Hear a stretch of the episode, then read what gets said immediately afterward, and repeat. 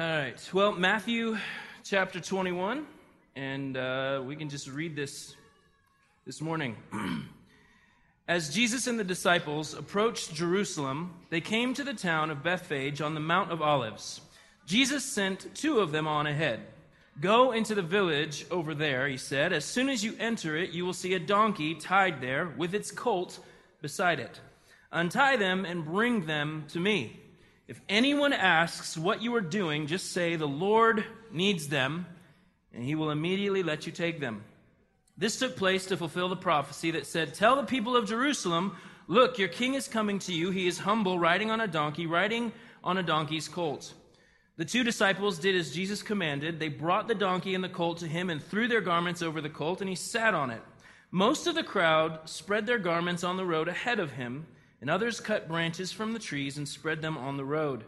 Jesus was in the center of the procession, and the people all around him were shouting, Praise God for the Son of David! Blessings on the one who comes in the name of the Lord! Praise God in highest heaven! The entire city of Jerusalem was in uproar as he entered. Who is this? They asked. And the crowds replied, It's Jesus, the prophet from Nazareth in Galilee. Lord, I ask this morning that you would help us see clearly your heartbeat for your people as you came in to the city who so often says no to you. And so, Lord, may we have hearts that are soft, ears that are open and listening, and may your Spirit speak through your word this morning. It's in your name we pray. Amen. Um, right now, at this point in Jesus' ministry, it is somewhat strange if you are familiar with the Gospels because Jesus did something that would have been more of the opposite in what he just allowed for the disciples and himself to declare. And that is shh, don't tell anyone. Don't let anyone know who I am don't let anyone get the word out. Let's be quiet about all of this miracle stuff. Let's not keep saying things. Let's not keep announcing things. Everyone stay hush hush.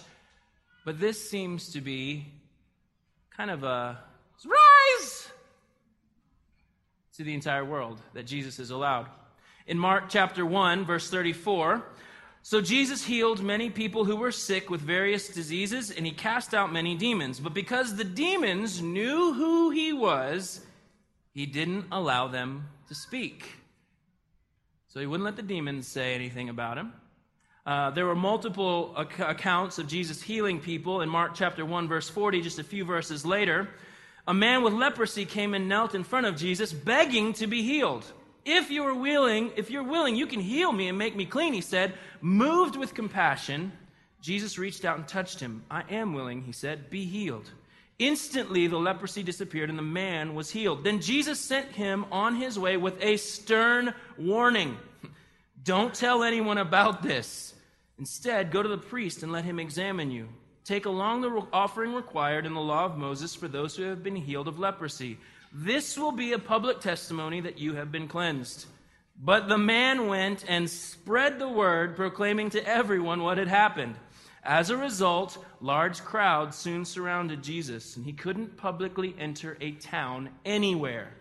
He had to stay out in the secluded places, but people from everywhere kept coming to him. So Jesus doesn't allow the demons to speak. He doesn't want healed people to talk. He's saying, shh I almost feel like if, if Jesus had a pair of Clark Kent glasses, he would wear them and it would confuse everyone and they would not know who it was. Oh, wait, Jesus? Wait, who is that? Jesus? Who is that? I mean, it's one of those beautiful things when you're creative um, and you imagine things. Um, but he wouldn't let the demons speak. I mean, why not? You know, why not let why not let crazy things announce you're here? Well, Jesus obviously does not want people to put their faith in what demons say. So you logically don't let them speak. You keep them quiet. Because the Pharisees already thought Jesus worked for Satan anyways. So it, it helps that he tells them to be quiet. But why, why tell people that you heal? Shh. Well, I mean, it would be just like today, right? When people hear of miraculous things or awesome things, what do we do? Do we stay away? No, we don't.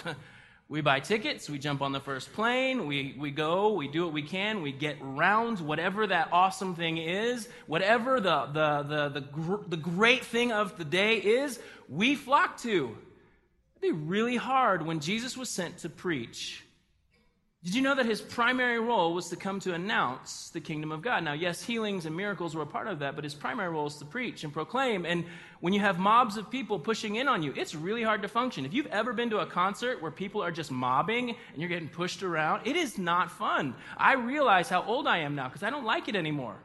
I used to enjoy those things. I used to get in there and jump, go crazy, but now I'm like, get off of me. Stop touching me. You're sweating. Gross. You know, I mean, as you get older, those are the things you start to think and you recognize how old you are. But there is, there are reasons that Jesus would obviously have said, this needs to stay quiet. Because he knew what he came to do. He knew his purpose. He knew why he was here. He obviously wasn't here for the show, which a lot of people may have been there for the show.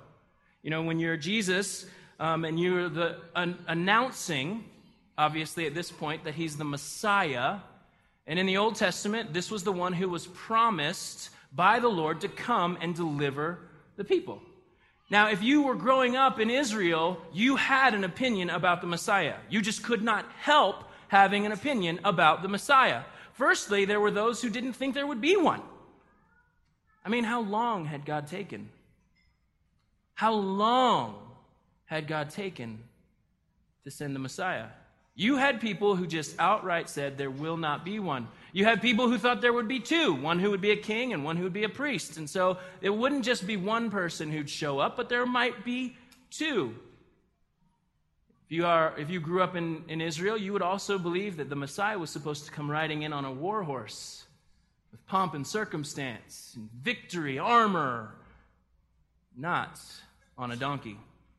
Others suggest that Jesus would have created a stir with his Messiah talk, and that would have, the cops and the authorities would have hassled him, and that could have been difficult in his communicating the gospel. But if you're also saying that you're the Messiah from the very beginning, there would be some walls you'd have to work through, right? Like people would naturally build walls when they came among you if, if that was what you were saying. And so Jesus also had wisdom, which is why I believe Son of Man was how he addressed himself. Not eye raising, nothing fancy about the title. Obviously, we know there's more to that title than, than what the people of the day might have suggested, but Jesus knew what he was doing in keeping everyone quiet. And people are also fickle. John chapter 12. Um, God speaks, the people are arguing over what they've just heard. And so Jesus speaks up and he says this Then Jesus told them, The voice was for your benefit, not mine. The time for judging this world has come when Satan, the ruler of this world, will be cast out. And when I am lifted up from the earth, I will draw everyone to myself. He said this to indicate how he was going to die. The crowd responded, We understood from Scripture that the Messiah would live forever. How can you say the Son of Man will die? Just who is the Son of Man anyway? Jesus replied, My light will shine for you just a little longer. Walk in the light while you can, so the darkness will not overtake you. Those who walk in the darkness cannot see where they are going. Put your trust in the light while there is still time. Then you will become children of the light. After saying these things, Jesus went away and was hidden from them. But despite all the miraculous signs Jesus had done, most of the people still did not believe in him. People like a show, Plain and simple, man. We like the emotion. We like the show. We like the shininess. We'll run to it. We'll be like, that was cool. And then we walk out no different.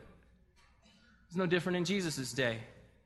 People gathering together to see the show. Like, honestly, it would have lit up Twitter. It would have lit up Instagram. It would have lit up Facebook had they had access to all those things. We're no different today as a society. And Jesus very clearly explains things, and John, very aware of the people around him, knew they walked away not believing that Jesus is who he says he was. Not only did he tell demons and healed people not to tell people about him, but in Matthew chapter 16, he tells those closest to him, then he sternly warned the disciples not to tell anyone that he was the Messiah. So, why now? Why, in this moment in history, in this moment in time, would Jesus go, you know what? In the future, the people who were putting these scriptures together, they're going to need a title for this section of scripture. And I want the title of the scripture to be Jesus' triumphant entry. And I can just hear the disciples going, Oh man, oh, look at Jesus. He's so confused. He's so cute. Like, for so long, he's been hiding who he is from the rest of the world, and he thinks that a triumphant entry is riding in on a donkey? Oh, Jesus. See, the disciples and even those around him would have been like, no, no, no, no, no, no, Jesus, triumphant entry? Not on a donkey, okay? You need, obviously, to get some PR you need to set up a Twitter account. You need to get an Instagram. You need to get an agent. You need to do a book tour. You need to uh, obviously have a, a, a, rent out a VIP lounge downtown Jerusalem, host all the nobles and, and the dignitary, have a party, and this is your coming out party, man. This is what we want you to do. This makes sense. This is how we operate. Jesus, you're confused about what a triumphant entry looks like. And then I can hear Jesus saying, That'll do, donkey. That'll do. It's so strange to consider Jesus' entry into Jerusalem. See, Palm Sunday is this moment of victory, and we like to talk about it, but more than that, Palm Sunday or, or this triumphant entry brings us face to face with all the false expectations we have about Jesus.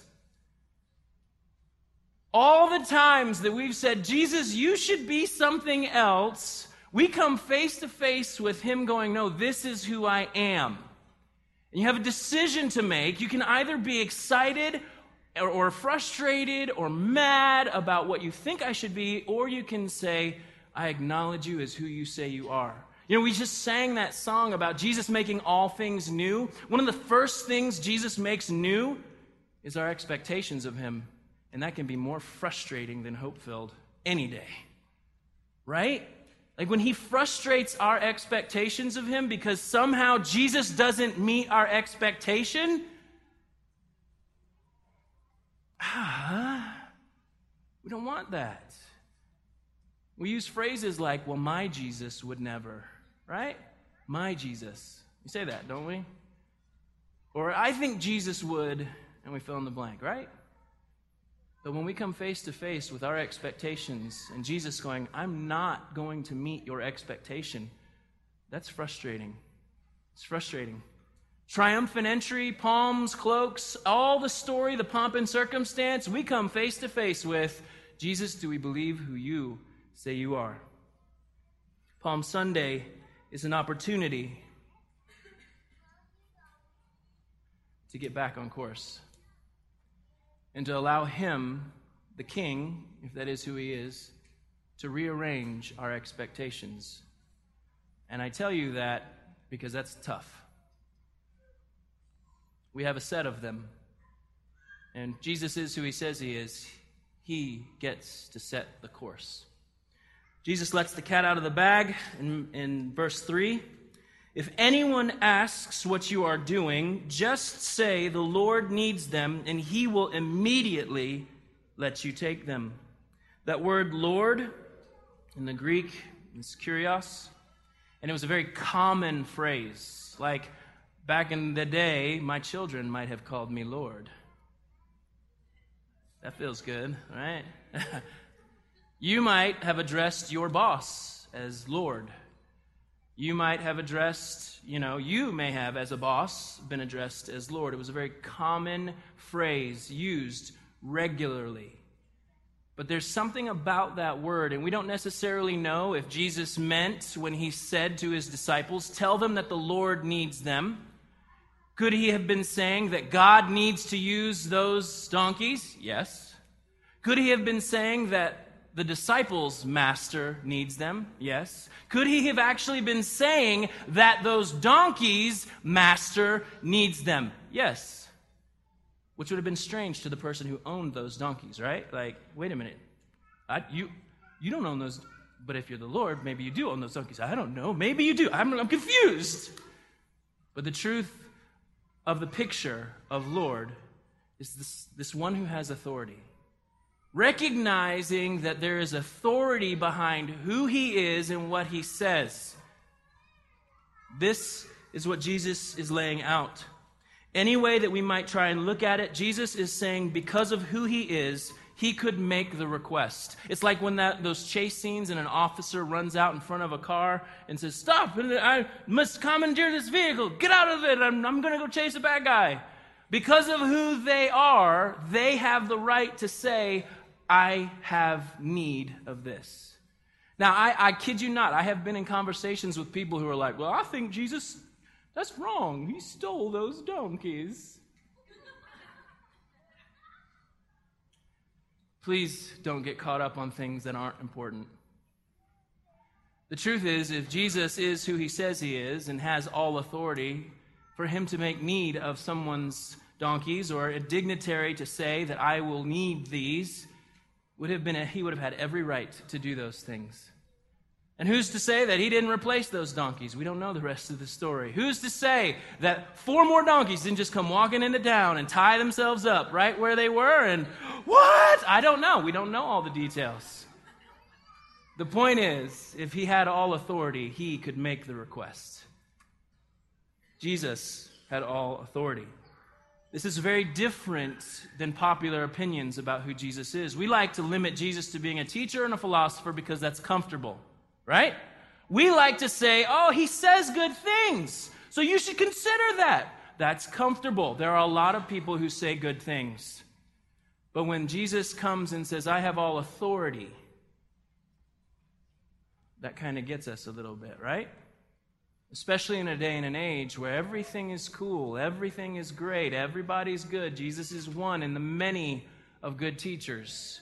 Jesus is not allowing us that thought in this moment. In verse 4 of Matthew 21, this took place to fulfill the prophecy that said, Tell the people of Jerusalem, look, your king is coming to you. Your king is coming to you. He is humble, riding on a donkey, riding on a donkey's colt. Right around 500 years before Jesus shows up on the scene, the prophet Zechariah announces this very same thing, Zechariah 9 9. Rejoice, O people of Zion, shout in triumph, O people of Jerusalem. Look, your king is coming to you. He is righteous and victorious, yet he is humble, riding on a donkey, riding on a donkey's colt. Now, I know we don't like to talk about the scriptures. I know we like to throw things to the side because it sometimes makes us uncomfortable and we don't like to discuss things, but there is something about a book. There is some street cred to a book that can declare and announce, and those things come to pass. See, there are things about Jesus, there are prophecies specifically about Jesus that he could have no control over if he were not the Messiah. Where he was born, who he was born to, how he would be born, but a number of prophecies spoken hundreds and hundreds of years before Jesus shows up, things are fulfilled.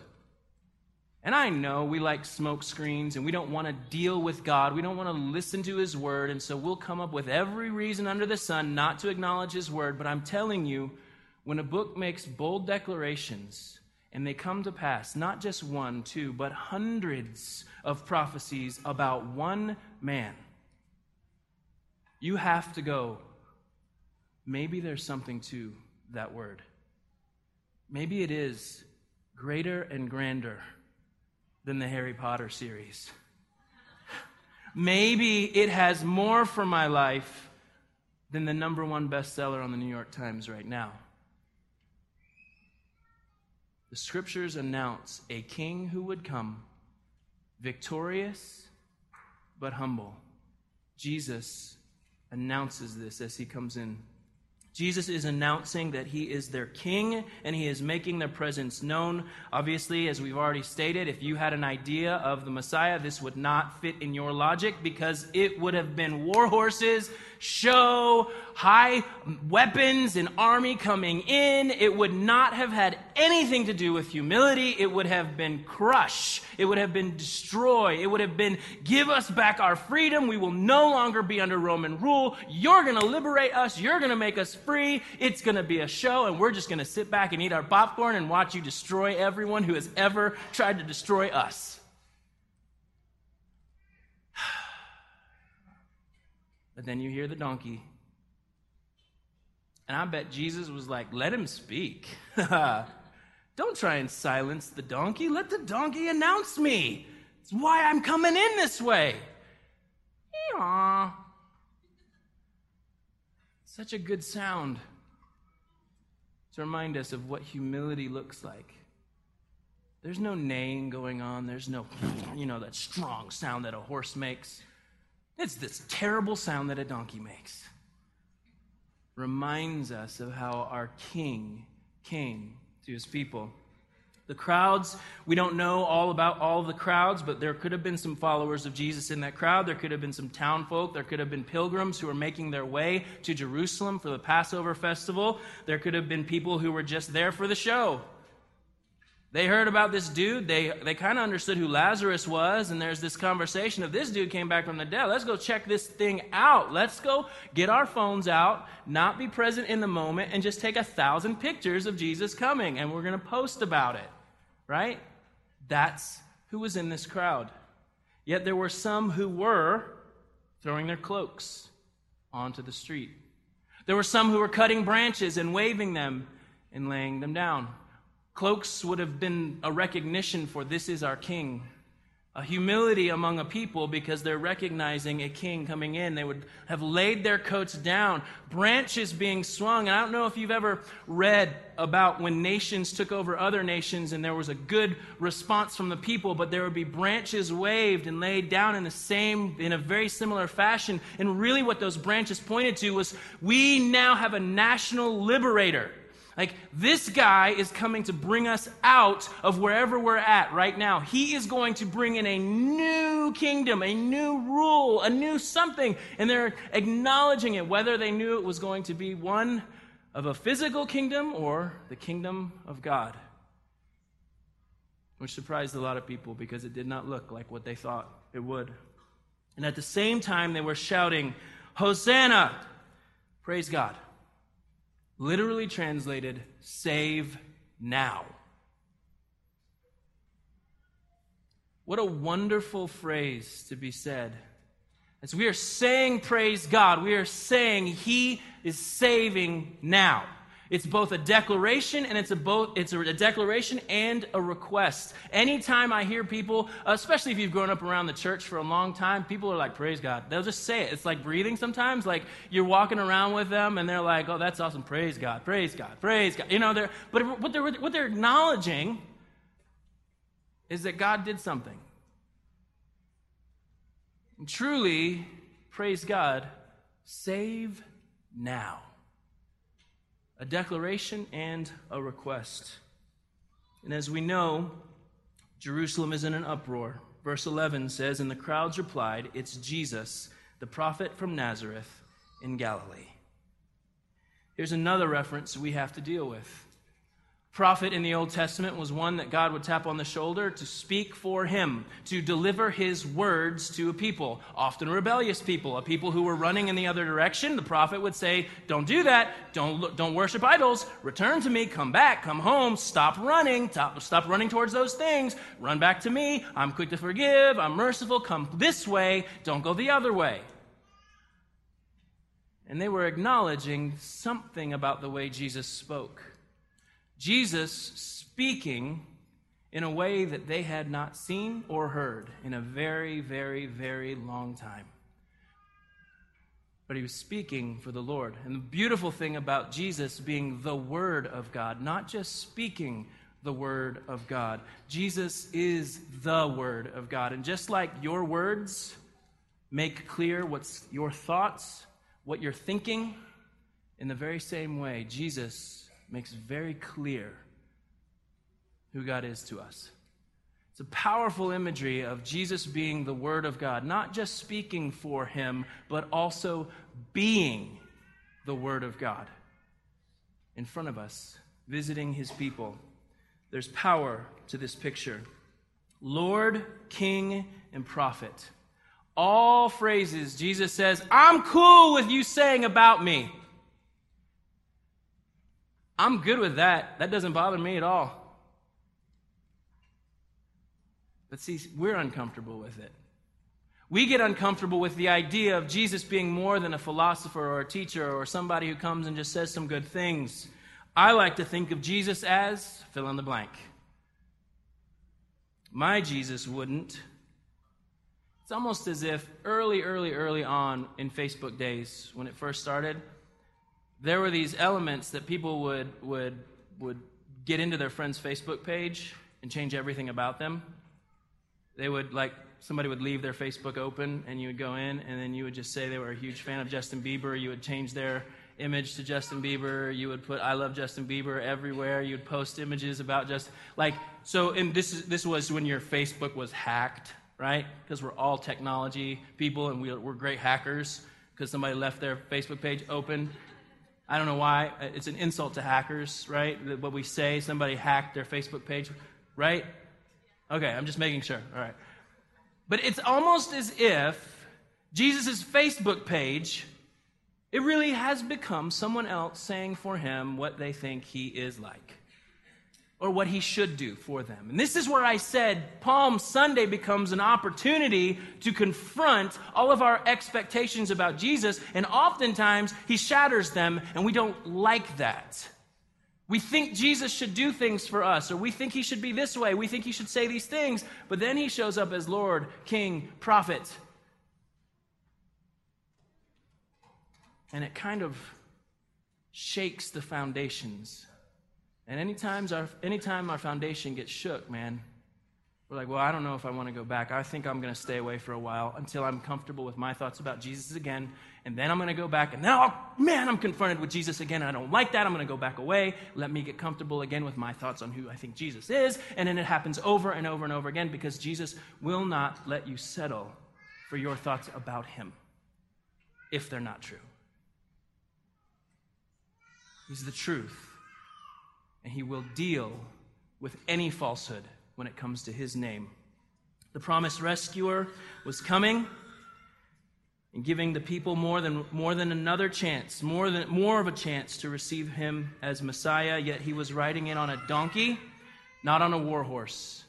Symbolically, a donkey, someone coming riding in on a donkey, would have been an, a peace offering. There would have been an announcement of peace. This was a picture of peace coming to a city, recognizing that God's not coming to destroy people. If he had come in on a horse, there may have been a this is a war kind of a moment of I'm declaring war, but the truth is, Jesus rides in on a donkey, announcing that peace with God is possible announcing that a people who are broken, a people who have been running, a people who have been at war with God, now have the opportunity to respond to his goodness and to have peace with God.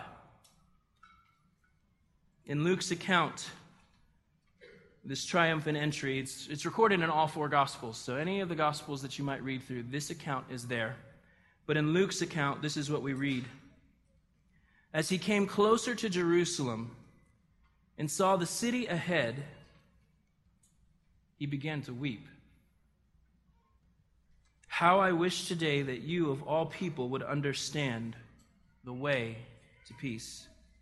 But now it is too late, and peace is hidden from your eyes. Before long, your enemies will build ramparts against your walls and encircle you and close in on you from every side. They will crush you into the ground, and your children with you. Your enemies will not leave a single stone in place, because you did not recognize it when God visited you. Jesus' tears give a good indicator of who he is and why he came. Jesus' tears over Jerusalem, that was a beautiful place, pretty on the outside, but broken on the inside. Jesus' tears are this, this you have missed your opportunity to be at peace with God. You have missed it. Will we? Like, we've all wept over what could have been. Like, I think we have. I think we've all journeyed points of regret in our life.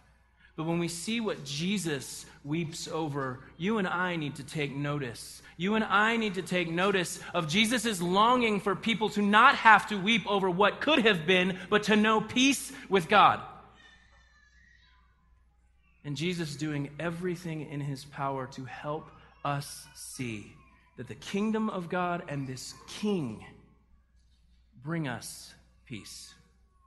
Some translations word it, you did not accept this opportunity for salvation.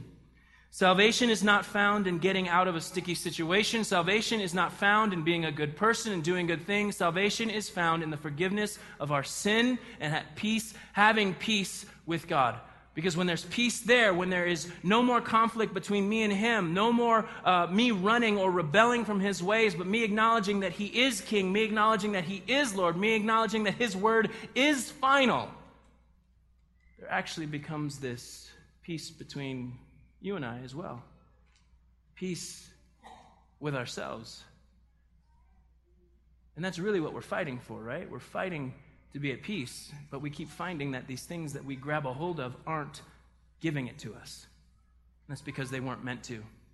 And anytime you feel frustration over not feeling that peace because of whatever it is you're grabbing onto, it's God's kindness telling you it's not meant to. Peace is made possible with Christ as Lord, with Christ as King, Christ as the Word of God spoken to us. Jesus as Lord, King, Prophet, and God Himself. These are very controversial ideas. But do you align with the Pharisees in this? Pharisees love to be like, you guys need to stop saying this stuff about Jesus. In Luke chapter 19, verse 39, this is what the Pharisees say. But some of the Pharisees among the crowd, this is the same crowd, this is the triumphant entry. But some of the Pharisees among the crowd said, Teacher, rebuke your followers for saying things like this. Jesus replies, If they kept quiet, the stones along the road would burst into cheers. Jesus is not giving you and I the opportunity to say he's just a good dude, he's just wise. He's saying that all creation will shout his name. A crazy person says those things, a liar says those things, or God himself says those things. Jesus is not going to be okay with us going, Jesus, you're in line with a couple of these other good communicators. You just did it a little differently. No, Jesus just said the rocks will explode with praise if these people don't. Please don't tell me you're okay with Jesus and his teachings and this doesn't bother you if he's not who he says he is.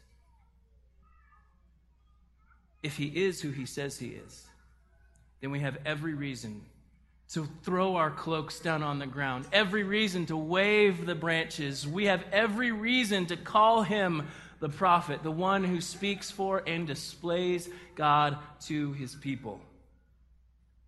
Somehow, God was coming into this town, to the temple to offer peace.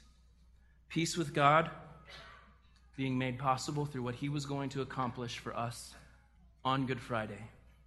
The plan of God makes religious people uncomfortable if you are a checklist person and you only like to do good things and you like to check off that you have done enough to please God for this week, because next week you're going to blow it, and then the following week you're going to make up for it, and you are a checklist person, Jesus makes you uncomfortable because there is no checklist with Jesus.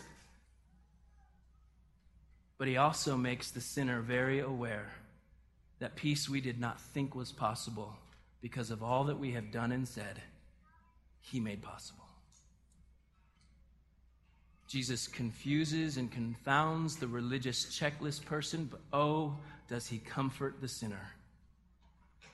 Does he comfort the one who has seen him or herself so far off from God that there was no shot, no chance, no way God would want anything to do with me? Jesus shatters all of those images. He says, No, I want everything to do with you. And I, more than that, want you to have everything to do with me. What a comforting invitation to broken people. But yet, religious people missed it somehow, and it caused Jesus to weep. This morning, as we close in worship, there's questions that we have to answer. Who do we say Jesus is? Who do you say Jesus is? Is he a good teacher? Is he a good philosopher? Or is he worthy of you taking your coat and throwing it down on the ground for him to walk in? Or is he someone who you will swing the branches for because you recognize that you have been liberated from sin? You have been pulled out of the old country, brought into the new country with the new king because he made a way. He transferred us from the kingdom of darkness into the kingdom of his dear son. You have been liberated from sin, so you swing that branch. You swing it big and loud, and you throw it down on the ground, and you celebrate this king coming in, or are you the guy or the girl who's like, I'm here for the show? Just here for the show.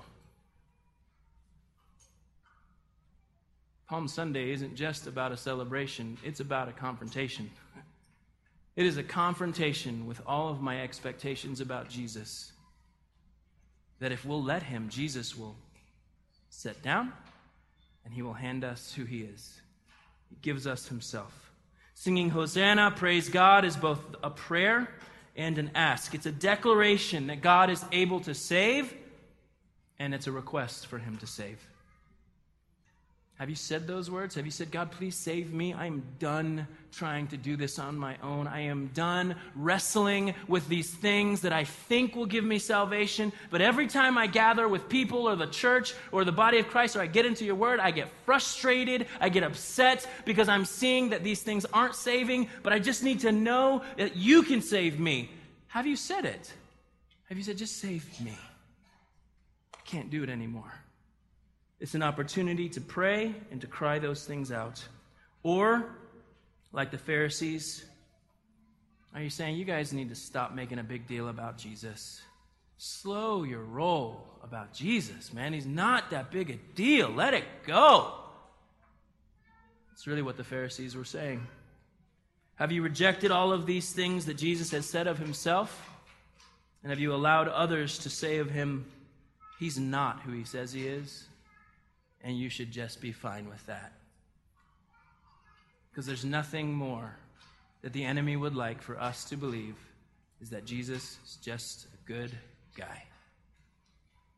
Could it be that this Palm Sunday that you acknowledge that Jesus might not have been what you wanted, but he's without a doubt what you need? There comes a point in every Christ follower's life where we are confronted with our expectations and go, no, Maybe he wasn't what I wanted him to be, but he is what I need. And that's what love really does, right? It's not love that gives you everything you want. In fact, that's the opposite of love. Love is to give people what they are in need of. And God did that with Christ. Peace with Him becomes possible through Christ. This is why we celebrate this week the one who has come in the name of the Lord did not come with force or on a war horse, but with gentleness, meekness, and humility. God has visited his people. As we close this morning in worship, we'll be, we'll be singing, but there will also be a chance to move in response. There will be some, some folks around the room with some plates of bread and a cup of juice. That bread representing the body of Christ that was given for us, that we will, we will sit in and con- contemplate and, and meditate on this Friday and that juice representing the blood of Christ, which was poured out for the forgiveness of sin. This is the way to peace with God. It is to have sin forgiven. Peace with God is not me doing more good things. Peace with God is knowing that my sins, once and for all, have been reconciled. I have been reconciled to God. I am no longer guilty. I am no longer under judgment, but I have been made at peace with God. This meal is an opportunity to remember that. And so if you are in this room this morning and you are saying, That's my way home then you are more than welcome to go to that table, take that bread, dip it in the juice, take it in. Remember that Christ made peace with God possible. If you're here and you're just kind of, I don't even know about this whole thing, then you are more than welcome to just observe. But maybe, just maybe this morning, you believe this story. You believe that Jesus is who he says he is, and you're ready to say that publicly, then this is an opportunity to say for the first time, I'm taking this bread, I'm taking this juice. Jesus, you are mine. You are enough. And at the same time, there'll be some families standing over on that side of the room, ready to pray for you. If you're just like, I just would, I would love somebody to pray for me. I'm journeying, and this is not easy. It's been tough. I just need to know somebody will pray for me. You may not even have to say a word. You can just say, Pray for me. They will. But if you're a person who says, I still have questions, and you really want to deal with those questions, and you're not just going to go, eh, it's a smokescreen, I got questions. No, they're real questions. I'd love to chat with you over here, pray for you.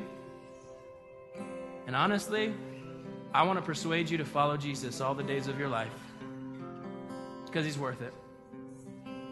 Let's pray.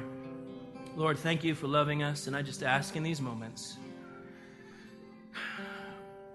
that as some will throw their cloaks down, some will wave their branches, some will be here for a show, some will long to follow you all the days of their life, some will be taking this meal for the first time or for the hundred thousandth time. We want to be your people. Lord, please, please, please don't let us keep running in the other direction, but may we not miss peace with you. Jesus, you are peace. You are peace to a restless group of human beings. May we find our rest in you. In your name we pray.